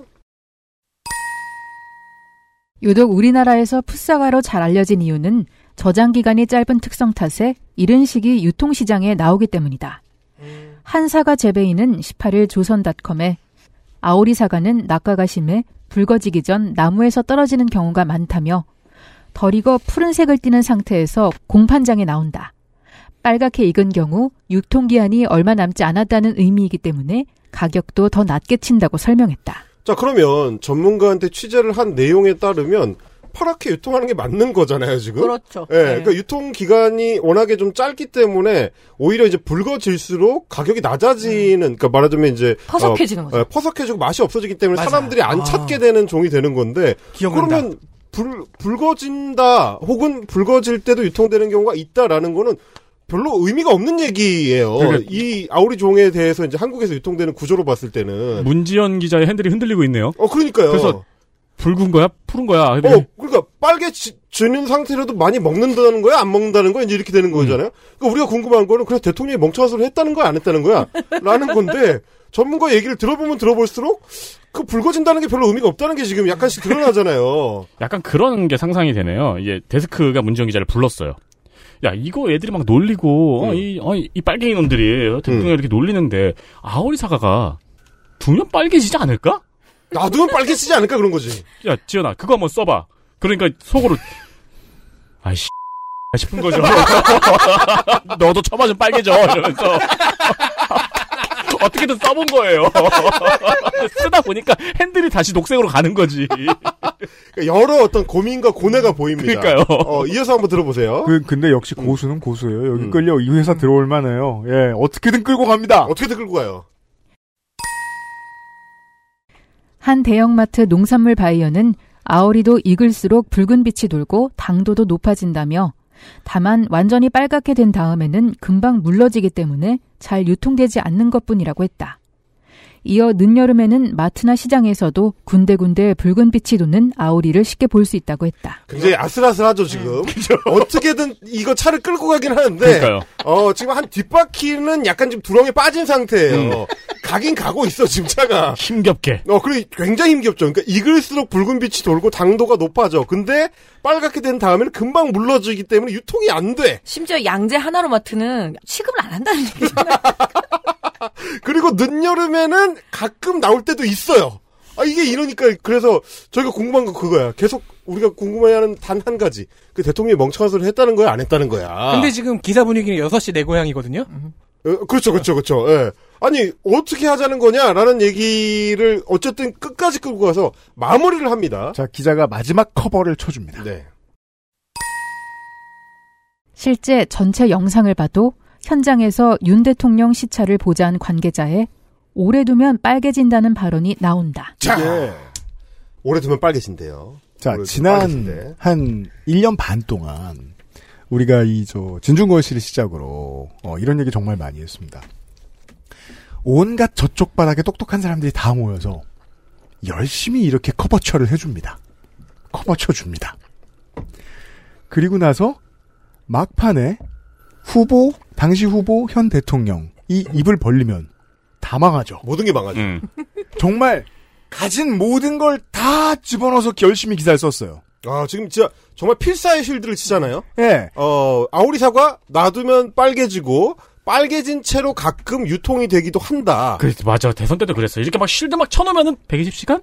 하나 터뜨리고, 또 막 실드 쳐놓으면 부정식품? 하나 아, 터뜨리고. 그러니까 이제 네. 문지연 기자의 쉴드는 어쨌든 대통령이 아오리가 뭔지도 모르는 바보 멍충이는 아니다 이거예요. 어. 그러니까 일반적으로 열심히 일하는 변호사의 방식이에요. 내 쪽에 의뢰인이 나쁜 놈이 확실할 때 음. 이야기를 다른 방식으로 틀죠. 어르신들도 그렇게 생각하시는 분들 많을 거예요. 이 논란은 대통령이 이 문제에 있어서 멍청하냐 아니냐지 음. 사과가 빨개지느냐 아니냐가 아니거든요. 바로 그겁니다. 전자로 네. 열심히 돌렸어요. 예, 그래서 제가 이 마지막 기사에 요 대목만 없었으면 안 찾아봤을 텐데 네. 기사 마지막에 그랬잖아요. 실제 전체 영상을 봐도 빨개진다는 발언이 나온다. 그러니까 이건 뭐냐? 아 전체 영상을 보면 뭔가 우리가 대통령에 대한 오해가 좀 있구나. 우리가 싫어서 대통령이. 그렇죠. 대통령이 뭐 아우리가 파란색인지 빨간색인지도 모르는 멍충이는 아니다. 그래서 저는 아까부터 어. 제 심성을 지금 반성하고 있는 중이거든요. 그러니까, 그러니까 잘 보면 대통령이 그렇게까지 멍청하진 않다. 지금 이런 얘기를 하고 싶었던 건데 음. 효과. 그래서 그래서 전체 영상을 봤어요. 내가 봤어. 네. 그리고 심지어 우리 다 같이 한번 들어보기 위해서 가져왔어요. 근데 멍청이야 그게. 뭐라고요? 아니, 아니 어떻게 그럴 수가 있나요? 우린 들어봐야 됩니다. 중립기어 지금 어, 지금 들어봐요. 들어봐야죠. 한번 들어보시죠. 이거는 뭐야? 좀 아우리가 아우리가 하라고 당도가 좀 떨어지는 거군요. 당도보다는 이제 제일 먼저 생산 되는 이제 조생동 사과인데 이게 빨개지는 거예요. 얘 좀 나도 올해 나도 빨개지는데 빨개졌을 때는 이거 맛이 보내버려요. 아우리 사과. 아우리 사과. 추석이 될 때 이제 먹는. 자, 첫 번째 한마디로 저는 중립기어를 해제했습니다. 이거는 뭐야? What is this? This is apple. 이거는 뭐야래잖아. 와 30년 전 기억나. 영어 처음 배울 때. 아오리 사과가 뭔지 모르는 사람의 대사죠. 어, 신기한 걸 봤어요. 네. 파란색 사과가 유통이 되고 있어. 이거는 뭐야? 이렇게 옆에 물어봤어. 뭐, 자기 뭔지 모르니까. 그랬더니 옆에서 있던 사람이, 아, 이거 아오리 사과인데 풋사과라고 하는 거다. 그랬더니 대통령이 뭐라고 하냐? 아, 이건 좀 당도가 좀 떨어지는 건가? 이렇게 물어봅니다. 엉뚱한 질문이죠 사실은. 그랬더니 아, 당도보다는 이게 이제 조생종 사과라서 이제 이럴 때 유통이 된다. 이런 얘기를 하니까 이게 나중에 빨개지는 거예요? 아니, 모든 정보가 여기 다 있잖아요. 음. 대통령은 아오리 사과가 뭔지 모른다. 그리고 그렇죠. 얘는 놔두면 빨개지는 애라고 생각하고 있다. 음. 그리고 보통 그렇게 빨개지면 당도가 높아지는 거라고 생각한다. 이 정보가 다 들어있는데 네. 전체 영상을 보면 어떻게 대통령이 알고 보니 맞는 말을 했다고 할 수 있느냐. 이게 이상한 거죠, 이게. 음. 그냥 아무 말을 한 거고 네. 아무 질문이나 한 거거든. 아무 캐나 한 거예요, 아무 캐나. 아니, 근데 어떻게 아오리 사과를 모를 수가 있지? 어릴 그러니까 때 이제- 가끔 먹는데. 이 조선 NS의 기자가 지적하고 싶었던 문제에 대한 답은 이미 나왔습니다. 대통령이 몰랐느냐 알았느냐 음. 몰랐잖아요. 그렇죠. 모르고 뒷걸음질로 밟아 찍은 걸 맞췄다고 설명해주는 기사인 아. 겁니다. 그렇습니다. 그렇습니다. 평생 마트나 시장을 한 번도 안 가본 거죠. 거의 그 정도 수준이 아닌 이상. 그리고 껍질 깎인 사과만 먹었나 보지. 아니 근데 그것 너무 웃긴 게 예전에 그리고 그 대선 지난 대선 때 보면 멸치하고 콩은 삽니다. 대선 때 그리고 인도 사과 이슈가 있었어요. 아 맞아 인도사가. 어, 인도 사과 이슈가 있어서 인스타그램에 뭐 윤석열 계정에 올리면서 뭐 어렸을 때 아버지하고의 추억을 떠올리면서 인도 사과를 뭐 먹었느니 뭐 이런 얘기 했었거든요. 근데 이제 인도 사과 종에 대해서는 이해도를 갖고 있는데 아우리에 대해서는 이렇게 까맣게 모를 수가 있나? 아 그래서 이것도 인도 사과인 줄 알고 물어본 건가? 어, 그 너무 이상한 거예요 이게 모든 상황들이. 저는 저의 심성을 다시 회복했습니다. 반성 끝. 음. 아 근데 저처럼 사과를 놔두면 빨개진다는 정보는 모를 수도 있어요. 근데 아오리 사과를 못 들어볼 수는 없을 텐데 그러니까 아오리와 시- 부산은 그러니까 살면서 마트를 한 번도 안 가보면 모르지. 시장이나 마트를.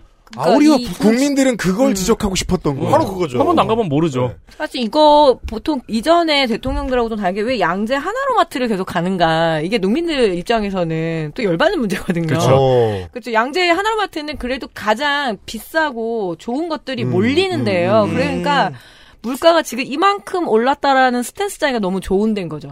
어. 그러면은 더 다른 데로 좀 가줬어야 되는데 옆에는 AT를 가든가. 네, 그렇죠. 아니면 재래시장을 가든가. 음. 근데 이 하나에 더 플러스 지난번에 대구에 가가지고 왜 인견 이불을 사는데 어, 그렇죠. 인견이라는 그 워낙 인견사가 비싸잖아요. 네. 근데 이제 이불을 사는데 그 13만 원인가 근데 2만 원을 덜컥 낸 거예요. 상- 상품권 2만 원어치. 네, 그러니까 파는 상인이 너무 당황해서 13만 원인데 이랬더니 아. 그러니까 그래서 아 나는 근데 사실 이런 사람은 이런 거 몰라도 된다고 생각하거든요. 근데 연출을 하려면 기본적으로 좀 세련됐으면 좋겠다. 그 생각 많이 해요. 지금. 배우가 지금 네. 연출을 이해 이게 못했잖아요. 그러니까 참모가 바보들이 왜 양재 하나로마트를 끌고 가요? 그러니까 딴 데를 데리고 있어요. 네. 게다가 근데 지금 배우가 되어줘야 될 대통령은 지금 이 기획을 이해 못하고 있고. 그러니까 개가의 사건으로는 아오리보다 인견이 훨씬 예. 음, 더 이상했어요. 그러니까요. 겁나 아니 이건 44만 원 냉면 갈비보다 더 어려운 게 언제적 사람이 2만 원을 내고 이불을 그걸 사가려 그래요. 백- 백인이 또 인견을. 그러니까 그 제가 이제 뉴스라운드 시간에 몇 주 전에 얘기했었잖아요. 정치가 언론이 한쪽이 수준이 무너지면 나머지들도 수준 찾기가 쉽지 않다. 왜냐하면 조선 NS가 지난 정권을 공격하는 방식이 정확히 지금 조선 NS 기자가 커버쳐주는 이 방식이었거든요. 얼렁뚱땅 하는 거죠, 얼렁뚱땅. 예. BTS한테 돈도 안 주고 일 시켰다느니 음. 단편적인 걸로 막 거짓말하면서 공격했잖아요. 그래서 그렇게 공격하던 사람들 눈에는 이게 그렇게밖에 안 보이는 거예요. 그렇죠. 우리 대- 대통령 좋은 사람인데 어거지로 공격한다고. 그때나 지금이나 본질 밖에서 노는 건 똑같아요. 이런 사람들이 있으면 서로 반대쪽에서 카운터파트에서 계속 비슷한 수준인 사람들이 싸울 수밖에 없거든요. 네. 계속 낮은 수준이 유지되는 겁니다. 그리고 이제 정은정 목축사님이 말씀해 주신 것처럼 어 뭐랄까요 이제 원본 촬영을 엉망진창으로 해왔는데 표편집을 통해서 뭔가 이제 이거를 결국 프로그램으로 만들어야 할 때 그 편집자의 고통과 고민 뭐 이런 거를 우리가 지금 느끼게 된 거죠. 아 우리 이야기였습니다. XSFM이요.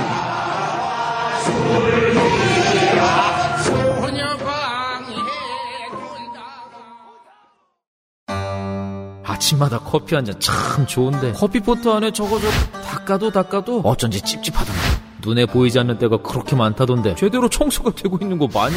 텀블러는 또 어떻고 좁은 입구에 청소하기도 힘들지 쾌쾌한 가습기는 말도 마 호흡기로 바로 들어가 청소를 매일 해도 찝찝한 게 사실 닦기는 또 어찌나 안쓸 수도 이거 대체 어찌해야 돼? 다른 생각하지 마세요. 오직 깨끗한 생각. 숨은 때엔 반려세제 클리빈.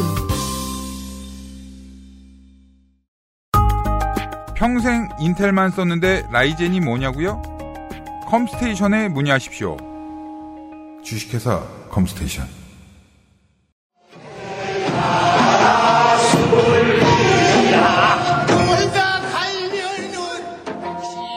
광고 듣고 돌아왔습니다. 저희가 하고 있는 방송은 그것은 알기 싫다 472회 22년 추석 맞이 기사 읽기 놀입니다. 김송성우가 함께하고 있었고요. 예, 헬마우스님이 있고 농축산인이 있고 윤세민 에디터가 있고 덕질인이 있습니다. 네. 추석이네요. 자 추석은 돈을 많이 쓰는 때입니다. 액세스몰도 추석이 매출이 제일 높습니다. 하지만 요즘 쓸 돈이 없는 사람들이 많이 있습니다. 왜냐하면 가짜 돈에 돈을 썼기 때문입니다. 가짜 돈 기사. 단순 투기 아냐. 루나 테라 투자한 청년 세대 울분. 복잡 투기죠. 쿠키 뉴스 손희정 기자. 입력 2022년 5월 28일 6시 2분. 수정 2022년 7월 16일 14시 28분. 무려 두 달 뒤에 수정을 했습니다. 도지 등 알트코인이 이 정도로 떨어졌다면 보상해달라는 말은 못했을 것이다. 은행 적금 같은 코인이 무너진 것. 아. 네? 보상해달라는 얘기, 얘기가 있죠. 아, 그러니까 루나 테라 코인은 은행 적금 같은 코인이다. 음. 시스템이 조금 다르죠. 네. 그렇다는 음. 이야기가 있었죠. 음, 아무튼 결론만 놓고 말하면은, 아. 저, 저 뭐냐, 헬마스님이 말한 대로 보상해달란 소리예요 예, 뭐 예. 최근 루나테라 폭락 사태로 피해를 본 투자자 조모 30살 씨가 한 말이다. 지난 2019년부터 가상화폐에 투자했던 조 씨는 테라 USD, UST는 다른 코인들과 다르다고 설명했다. 변동성을 줄여 일정 수준 이상의 수익이 보장되도록 설계된 코인이기 때문이다. 야, 이건 제가 요즘 사람들에게 많이 듣는 MBTI는 혈액형과 다르다라고 하는 말하고 비슷하게 들립니다. 그는 테라는 도지 등 알트코인과 다르다라면서 무엇 무엇과는 다르다. 스테이블 코인 자체가 투자자에게 수익을 보장하겠다는 약속인데 이를 지키지 못한 것이라고 호소했다. 그 기자가 스테이블 코인을 이해를 음. 못했구나. 그래서 우리한테도 전달을 못하는구나. 그러니까 음. 지금 제가 아까 은행 적금 같은 코인에서 이렇게 꽂혔던 게 뭐냐면 음. 은행 적금 같은 코인이라는 거는 자기들끼리 합의한 거잖아요. 그렇죠. 이게 사회적으로 합의한 게 아니고 그렇죠. 그러니까 우리 금융 시스템과 합의한 게 아니고 자기네 코인 시스템 안에서 합의한 거잖아요. 그렇죠. 그, 이 기사는 제가 갖고 온 건데요. 참 안타까운 사연이긴 합니다. 예, 투자처를 주식도 채권도 아니라 코인으로 정한 건 자기 선택이잖아요. 그래도 뭐 안타깝긴 해요. 그리고 사실 이 보장해달라는 얘기는 이렇게 사회에다가 할 게 아니라 그 회사한테 해야죠. 그렇죠. 근데 그래도 안타깝다. 안정적인 테라를 골랐는데 이런 사연은 조모 씨 말고도 한 명 더 있습니다. 테라의 안정적인 수입 보장은 특히 청년들 사이에서 매력적인 투자 요인이었다. 직장인 정모 28살 씨는 전세 자금이었던 천만 원을 손해봤다. 정 씨는 전세 대출 한도도 적고 금리가 올라 이자가 월세와 맞먹었다. 반면 은행의 예치 이자율은 낮아 안정적인 수입을 보장하는 테라에 투자했다고 말했다. 일단은 어찌됐든 자기가 사는 집에 들어갈 돈을 가지고 도박을 했다는 사실이 변하진 않고요. 그리고 여기까지가 기사 초입인데 여기까지 읽어도 됩니다. 왜냐면 이미 이상하거든요. 정모 씨의 손해는 천만 원인 것 같죠? 네. 전세 자금이라고 하니까 아마 전세를 얻으려고 하고 대출 받은 것 같죠? 음. 여기서 한숨이 나오긴 하는데 자 전세용으로 대출까지 받았으면 들고 있다가 좋은 전세 자리 나왔을 때 곧장 들고 가야죠. 음. 그걸 투자 시장에 넣어요? 하지만 이미 벌어진 일이니까 승질을 여기서 일단 멈추고요. 그런 배우자들은 늘 있죠. 보면 보통은 그 이수근 씨하고 서장훈 씨 나오는 그 KBS 예능 뭐죠? 무엇이든 물어보살. 어 그런데 나오죠. 근데 이거 전세 대출 받으려면 그 전세 계약서 들고 가야 되는 걸로 제가 알고 있거든요. 저도 그렇게 알고 있는데. 예, 그러니까 이거 그냥은 안 내주는 일종의 아주 아주 낮은 단계의 사회복지거든요. 그런데 이렇게 허술하게 안 하더라고 제가 이거를 못 받았거든요. 근데 중요한 네, 이번에. 건 그게 아니에요. 이자가 너무 높아서 월세만큼 나온다는 부분입니다. 음. 2022년 5월 기사잖아요. 네. 그때 기준금리를 보니까 대충 1.75%였습니다. 높지 않았네요. 이에 따라 예상 이자를 계산해 봤는데요. 천만 원을 10년 원리금 균등 상환으로 대출을 하면 한 달 이자가 1만 4,583원입니다. 당장 정모 자 우리는 네. 이제 월 14,000원 월세에 집을 찾아내야 당장 되겠습니다. 정모 씨를 만나고 싶습니다. 그 월세가 어디냐? 저 들어가고 싶거든요. 어, 근데 네. 그- 이렇게 가정할 수도 있죠. 냉면보다 천 원 정도 쌉니다. 대출은 그러니까 월세라고 하면 대충 50에서 70 정도 나오는 게 일반적이었잖아요. 만약에 혼자 산다면 음. 천만 원이라고 치면 천만 원의 이자가 그렇게 나오려면 이자율이 5% 이상 아니 그러니까 월 5%로 해서 연 60% 가량이 나와야 그렇게 됩니다. 이 사람은 그러면 저축은행에 대출을 받거나 제3금융권 러시앤켈 혹은 제4금융권 이명박 시절에 사채를 쓴 적이 있는 저도 이런 이자율을 겪어보지 못했습니다. 월세와 그러니까 맞먹을 만큼의 그 시절의 사채업자들도 이 정도는 차마 가지 못했어요. 우리가 그 정도 양아치는 아니다. 그러니까 당시에 66.6% 연이자를 내걸었던 사채업자들이 있었는데 그들 사이에서도 돈에 미친놈 소리를 들었다고 하더라고요.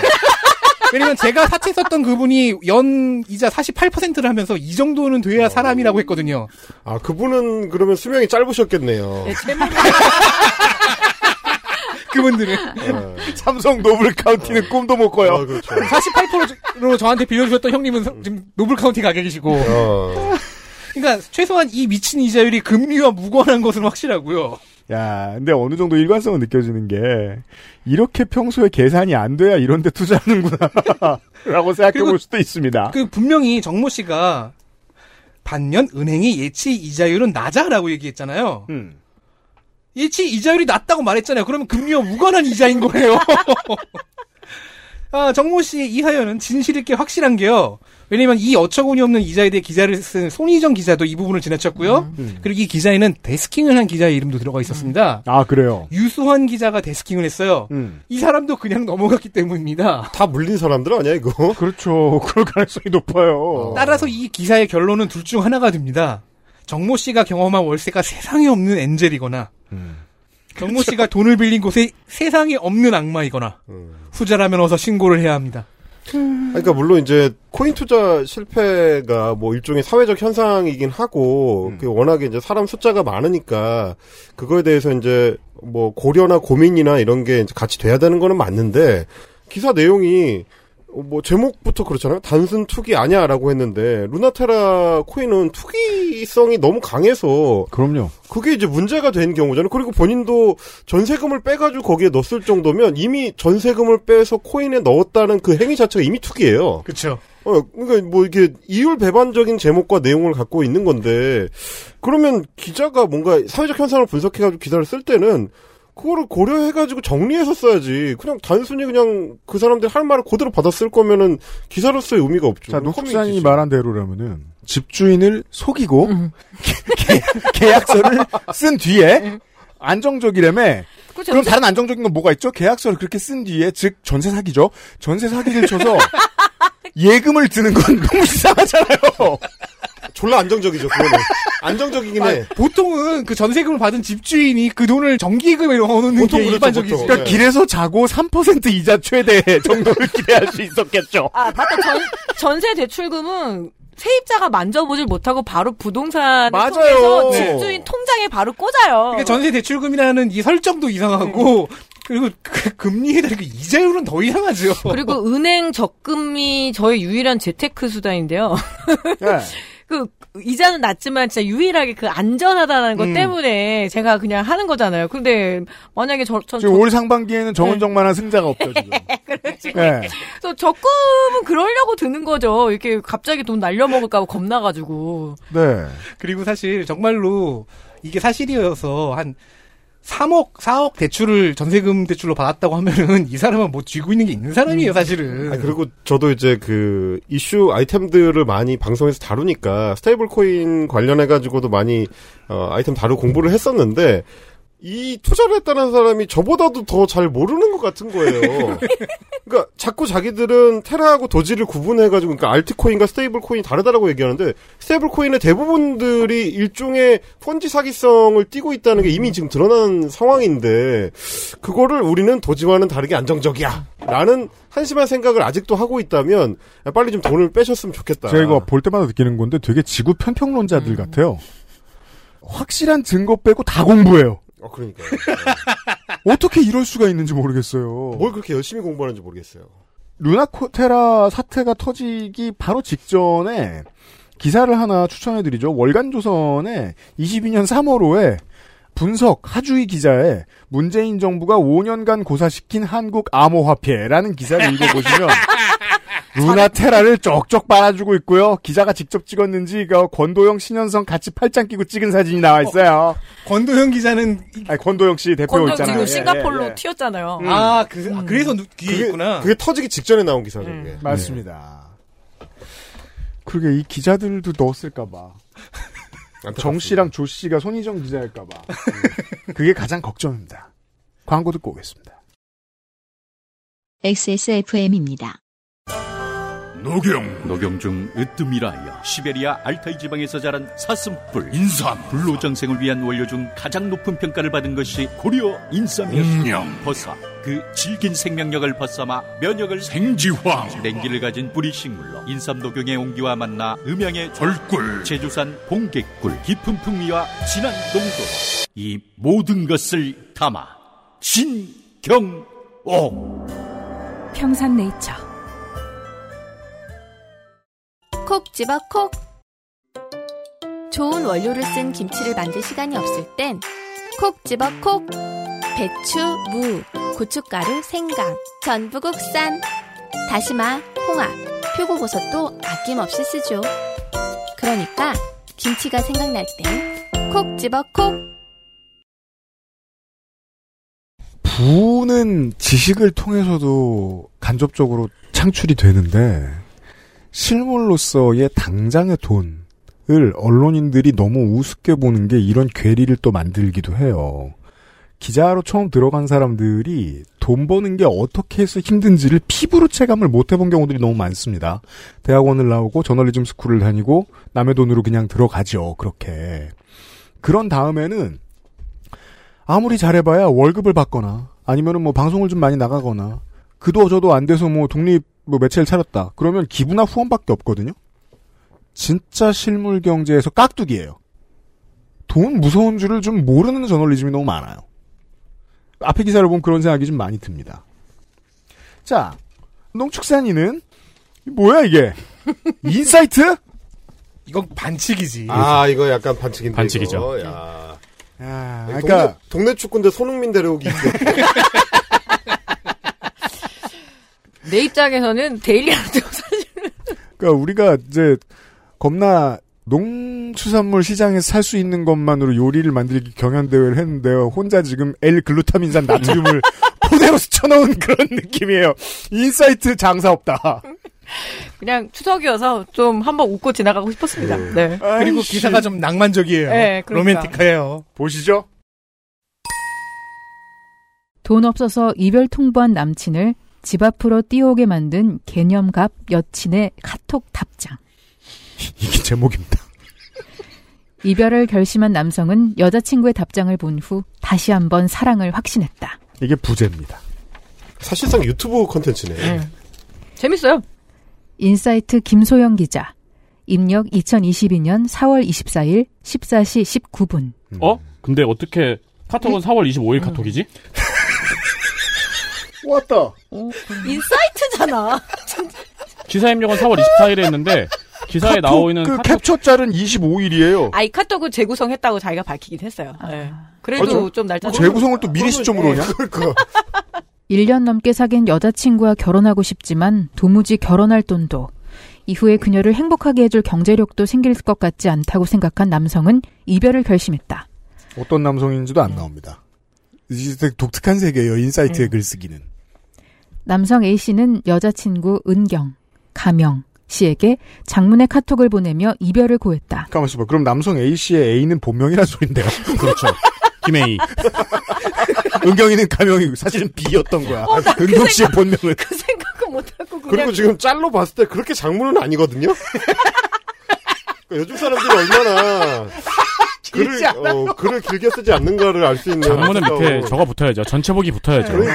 이거 11줄밖에 안 되는데? 더보기 탭이 있어야지. 음, 전체복이 붙어야죠. 기사가 그거보다 100배 더 길어요. 장문의 기사 보시죠. 도무지 얼굴을 보면서 전할 수 없는 내용이었기 때문이다. 이, 이 자세가 헤어지자고 하는데. 얼굴을 보면서 카톡으로- 전할 수 없는 내용. 예. 어쨌든 뭐 처음부터 이렇게 주작의 냄새가 나죠. 예. 네. 뭐가 있을까? 너 냄새. A씨 이니셜 처리, 은경이는 가명. 예. 뭐, 뭐, 너 냄새나. 어, 이닭가루. 어, 아, 그리고 카톡도 아유, 뭐 잔인한 사진. 비, 마, 비, 마, 비 맞은 개 냄새가 나. A씨는 은경아, 내가 생각해봤는데 우리 이쯤에서 헤어지는 게 좋을 것 같아 라며 너 맛있는 것, 예쁜 거 사주고 싶은데 지금 상황이 쉽지 않네. 왜냐면 냉면을 4명이 먹으면 44만 원이니까. 상황이 녹록지 않아요. 나보다 훨씬 더 잘해주는 남자한테 사랑받으면서 지냈으면 해. 라고 이별을 고했다. 잘해주고 싶었지만 자신의 어려운 처지와 현실이 원망스럽고 은경 씨에게 미안할 뿐이라는 말도 덧붙였다. 그렇군요. 은경 씨는 이 카카오톡 메시지를 바로 봤지만 답장을 하지 않았다. 바로 본지 어떻게 알아? 음. 아, 일이 빨리 없어지잖아요. 아니, 그걸 기자는 못 봤잖아요. 뭐 A씨가 아, 얘기해주지 이게- 않았을까? 음. 이게 이 실제로 오고 간 카톡이 아니라 이것까지는 밝히더라고요. 이 카카오톡 내용을 재구성해서 자기가 이렇게 올렸다는 네, 예, 아, 그러면은, 실제 카톡에서는 은경 씨가 바로 봄, 이렇게 그러니까 썼나 보네요. 아니 이게 우리가 제가 벌써 몇 년째 벌써 몇 차례 이 기사 읽기 놀이를 했습니다만 이런 대놓고 소설은 음, 소설입니다 소설 기사는 흔치 않아요. 우리 보통 이제 저 보수지나 경제지에서 우리가 소설인 걸 밝혀내는 소설 아닌 척하는 기사들은 많이 봤지만 이런 대놓고 소설은 처음입니다. 방금 전에 금리같이. 음. 네. 저녁 늦게까지 답이 없는 카톡창을 보며 A 씨는 진짜 끝이 났다고 생각하며 슬픔에 젖었다. 젖은지 어떻게 알아? 슬픔에 건조했다. 은경 씨를 누구보다 사랑하지만 그렇게 보내줘야 한다고 생각했다. 90년대 발라드 가사잖아. 그녀의 행복을 위해서 말이다. 그렇게 하루가 지나고 자정쯤 갑자기 A씨 휴대폰에 카톡이 왔다는 알림이 울렸다. 은경 씨의 메시지였다. 보통 카톡에 왔다 그쵸. 울림은 알림이죠. 카톡이 아니라 그냥 보통 카톡 알림이죠. 그죠. 핸드폰이 카톡이 왔다. 그리고 보통 갑자기 옵니다. 카톡이 왔다는 알림. 이 곧 옴이라고 미리 알려주지 않아요. 한참을 고심했다는 은경 씨는 오빠, 우리 사귀면서 가난해서 불행했어? 라고 되물었다. 근데, 한참을 고심했다는 대목은 없는데요?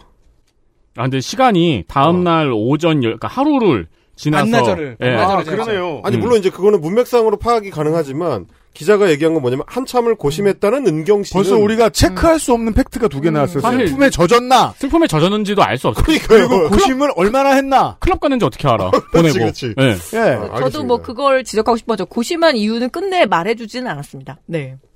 그렇죠. 만약에 A씨와 은경 씨를 직접 찾아서 만나서까지 이 기사를 재구성했다면은 왜 고심했고 무엇을 고심했고 이런 것까지는 들었을 거 아니에요. 음. 은경, 은경 씨도 마침 클럽에 있었어서. 잘못 답장 보냈다 전화하면 어떡해요? 그 예를 들어 이제 한 주 동안 120시간 음. 일해서 천만 원을 벌었다고 하면 우리가 시간을 압축했을 것이라는 도 추측이라도 할 수 있어요. 도출되는 뭐가 이- 나오긴 나옵니다. 근데 고심을 얼마나 했는지는 알 방법이 없습니다. 슬픔에 뽀송뽀송 했는지는. 오빠 돈 보고 사귀는 거 아니란 거 알잖아. 우리 서로 얼굴만 보고 있어도 행복한데 왜? 라고 A씨를 붙잡았다. 그래서 여기 이 문장을 주목해 주시면 좋을 것 같아요. 이 여기에서 이 기사의 말미에 왜 은경이는 A 씨와 헤어지지 않았는지 그 비밀이 드디어 밝혀집니다. 아, 진짜? 어, 이게 뭐 네. 있어요, 그런 게? 끝까지 내려가시면. 아, 이런 게 있어요? 그래서 갖고 네. 왔어요. 흥미가 생기기 시작했습니다. 돈이 없으면 어때? 아파트가 서초에 있잖아. 우리 노블 카운티? 그렇죠. 돈을 줬지 않아도. 은경 씨는 돈은 나도 벌 수 있고 우리 서로 열심히 하면 되는 거잖아라며 내가 싫어진 게 아니면 나 너무 힘드니까 만나자. 보고 싶어라고 진심을 전했다. A 씨는 오빠만큼 날 행복하게 해줄 사람은 없다는 은경 씨의 말에 자신이 얼마나 바보 같은 고민을 했는지 깨달았다. 깨달았대요. 그러고는 곧바로 은경 씨 집으로 달려갔다. 어, 달려간 건 안 나오는데? 뭐? 뭘 타고 갔는지도 알 수 있습니다, 어, 기자는. 어. 어. 막 다음 문장에 A 씨는 그렇게 해서 20km에 뭐 1시간 반을 기록했다. A 씨의 시속은 A 씨가 신은 신발은 그게 아까 조선 NS의 방식이잖아요. 그렇죠. 아오리 사과를 갑자기 소개하고. 가난이 문을 두드리면 사랑은 창문으로 사라진다라는 말이 있다. 그래요? 음. A 씨는 이런 현실을 실감해 사랑하는 여자를 놓아주려 했던 것인지 모른다. 뭘 모르긴 뭘 몰라요. 돈 없어서 헤어진다고 이미 자기가 기사 네, 여기까지 써- 첫머리에 밝혀놨으니까. 여기까지 써놓고도 써놓고도 자기가 기사를 쓴다고 생각하고 있었을 겁니다, 이 사람은. 하지만 세상이 진리라고 말하는 많은 것들이 꼭 모두에게 해당되는 것은 아니다. 은경 씨는 열 가지 부정적인 조건이 아닌 단 한 가지를 봤다. 이게 무슨 소리예요? 열 가지의 부정적인 조건은 이 기사의 끝까지 나타나지 않습니다. 저도 모릅니다. 그니까요. 돈 없다는 음. 건 알겠는데. 가난하다는 것만 나왔죠. 나머지 아홉 가지는 뭐야? 못생겼나? 아는 사람인가? 영화 취향이 안 맞고 그쵸. 음악 취향도 안 맞고 대선 다른 사람 찍고 어, 뭐 그렇죠. 정- 등등등. 정치 지향도 안 맞고 음. 안티백 서고 본인 은경 씨가 예. 바로 A 씨에 대한 사랑이었다. 어. 예. 가난한 사람과 결혼하면 불행할 확률이 높다라는 명제는 적어도 이들 사이에서는 완전히 틀린 셈이다. 내가 보기엔 이 기자가 조금 연애 안 해봤어. 안 해봤거나 지금 현재 형편이 안 좋은 남자를 사귀고 있는데 계속 자기 암시를 하고 있는 듯한. 아니면 이런 본인이 걸- 형편이 안 좋은 남자거나. 예. 네. A 씨와 은경 씨의 사연이 온라인 커뮤니티를 통해 전해지자 많은 이들이 이들의 진솔하고 순수한 사랑을 응원했다. 사실 이 온라인 커뮤니티에서 있는 걸 썼다라고 밝혔는데 어느 커뮤니티인지는 끝까지 밝히지는 않았거든요. 어. 대박. 예, 그리고 이 가난한 사람과 결혼을 하면 불행할 확률이 높다는 말은 너무 나간 거죠. 왜냐하면 은경이는 A 씨가 결혼할지 안 할지 결정하지 않았거든요. 그냥, 그렇잖아요. 왜 이렇게 그냥 연애하자. 연애하자. 뭐 결혼은 이런- 네. 예, 그 정도. 예. 대박. 그리고 결혼하면 불행할 확률이 높아요 일반적으로. 어 그리고 뭐 무심코 뒷 기사를 봤는데 네. 어 자동차가 이렇게 사랑으로 가고 있잖아요. 갑자기 피턴해가지고 누굴 쳤어요. 이 뒷- 뒷 내용 뒷 어, 문장을 맞아, 맞아, 들으면. 맞아, 맞아. 어, 계속 가주세요. 계속, 계속 가주세요. 어, 어, 어, 반전이 있네, 이거. 한편 국내 남성들은 자가 미보유가 결혼하는 데 있어 가장 크게 작용하는 장애 요인이라고 생각하는 것으로 갑자기- 나타났다. 이 기사가 기사가 되었습니다. 갑자기 A 씨는 그러니까 유턴도 지- 아니고. 지분 없는 건 확실합니다. 아니. 제가 보기엔. 그러니까 그 전까지 네이트 판춘문예였다가 기사가 되었습니다 말미에. 더 볼까요? 지난해 결혼정보회사 비엔나레가 재혼 전문 결혼정보 업체 온리유와 공동으로 남녀 512명, 남녀 각각 256명에게 설문조사를 실시한 결과 남성은 결혼을 막는 장애 요인 첫 번째로 자가 미보유 35.2%를 꼽았다. 갑자기 사람을 쳐요. 사- 사랑의 마차가 갑자기 자가 미보유한 남자를 쳐요. 아니, 아, 방금까지 멜로물이었는데, 지금. 이게 우리가 신데렐라를 보고 있는데 갑자기 분노의 질주로 바뀌었어요. 영화 장르가. 자 이게 네 말씀하세요. 아, 약간 임성왕급의 그런 드라마. 나는 인사이트가 소설도 많이 쓰고 그렇다는 걸 알고 있었는데 이 마지막이 너무 하이라이트여서 야, 막판에 또 장사를 꼼꼼하게 네. 합니다. 그리고 만약에 이 업, 두 업체가 스폰서라면 그 스폰서 업체한테는 정말 미안합니다만 무슨 재혼 전문 업체 이름이 온리유입니까?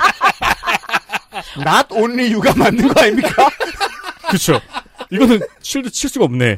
혹은 It was only her. 아무튼 스폰서를 용감하게 하셨으니까 까드렸습니다. 네. 직장 불안정 24.2%, 학력 미달 17.2%가 뒤를 이었다. 진짜 잔인하게 사람들 막 쉬면서 가고 있어. 그러니까 어. 카체이싱 장면으로. 네, 이 기자가 A 씨를 둔기로 마구 내려치고 있어요. 갑자기 아 이게 1 0 개가 있었나 보다 원래. 내가 못 참았네. 이 10개의 조건에 이 세 가지를 갖고 있는 애이셨던 것 같아요. 거의 지금 이쯤에서 다져진 고기가 되었어요. A 씨가 결혼이고 뭐고 지금 살 수가 없게 됐는데. 보통 민지 돼지고기라 하죠. 그러니까 마, 만두 넣는 거. 어. 아. 네. 패티. 혹은 동, 돈가스 연고기. 아, 심지어 마지막에 침도 뱉어요. 그거 보시죠. 경제력과 능력이 결혼에서 중요한 요소라고 판단한 셈이다. 그래, 남자들은 이렇게 대답했다. 반면 여성은 결혼을 막는 장애 요인으로 가장 많은 응답자인 34.0%가 비호감 메모를 꼽았다. 야, 이거는 거의 되게 멕시코 깽단 같아요. 그러니까 그 살해하고 자랑하는 그런 느낌이 강합니다. 그러니까 보면은 은경 씨는 하지만 우린 다시 아까 앞에 메시지 대화 나눈 걸로 돌아가 봐야 되는 게 은경 씨는 이 결혼 정보 회사가 두들겨 팬 것과 다르게 어 A 씨가 자신을 행복하게 해준다고 믿고 있습니다. 근데 네. 기자는 그렇게 생각 안 하나 봐요. 근데 여기서 그 카톡을 보면 오빠 우리 돈 보고 사귄 거 아니고 서로 얼굴만 봐도 행복하다는 그 말 그리고 A 씨를 다시 잡았잖아요. 그렇죠. 결론 A 그렇다면 씨는 잘생겼다는 게 그거 말고는 다른 답은 없습니다. 그리고 그렇게 말하는 거예요. 네가 집이 없고 차가 없고 미래가 불확실해서 여자 친구를 못 사귀는 줄 알아? 아니야. 비호감 메모야. 넌 못생겨서 여자가 없는 거야. 비호감 메모가 34%야. 그렇죠. 근데 이제 그럼에도 불구하고 이제 저 농축산인의 해석이 정확한 것이 그러나 은경 씨는 계속 붙잡았잖아요. 그러면 10가지의 단점은 여기 안 나온 게 있고 음. 어 A 씨는 잘생겼을 확률이 매우 높아요. 하지만 그건 소용이 없죠. 이미 이 기자가 쳐 죽여놨거든요. 이제 A 씨는 어. 잘생긴 죽은 남자죠. 도대체 무슨 기사야 이게. 와, 이, 이 마지, 마지막에 핸들 트는 거 짱이다. 이게, 이게 홍보가 돼요? 어. 내년 설부터는 갈발부에서 이긴 사람만 인사이트 기사 쓰는 걸로 하자. 너무 도의에 어긋난다. 이게 이렇게 아니 나는 그래서 내가 UPD한테 먼저 허락을 받았잖아. 이거 아니, 올리고 아니 진짜 이게 홍보가 돼요? 온리유 입장에서는 이게 홍보가 되는 거예요? 네, 재작년 만 해도 펜앤마이크 안 어. 쓰기 운동 이런 거 했는데 차라리 펜앤마이크가 낫겠다. 이런 걸 쓰고 광고비를 받아? 어, 뭐 이니셜 D인 줄 알았어요. 그리고 이제는 이름을 이제 나돈리유로 바꿔야죠. It was him 이런 걸로 바꿔야 되겠습니다.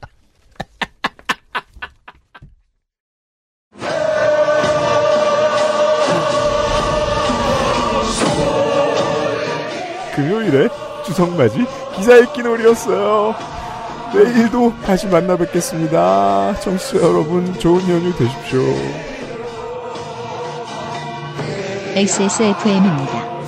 I D W K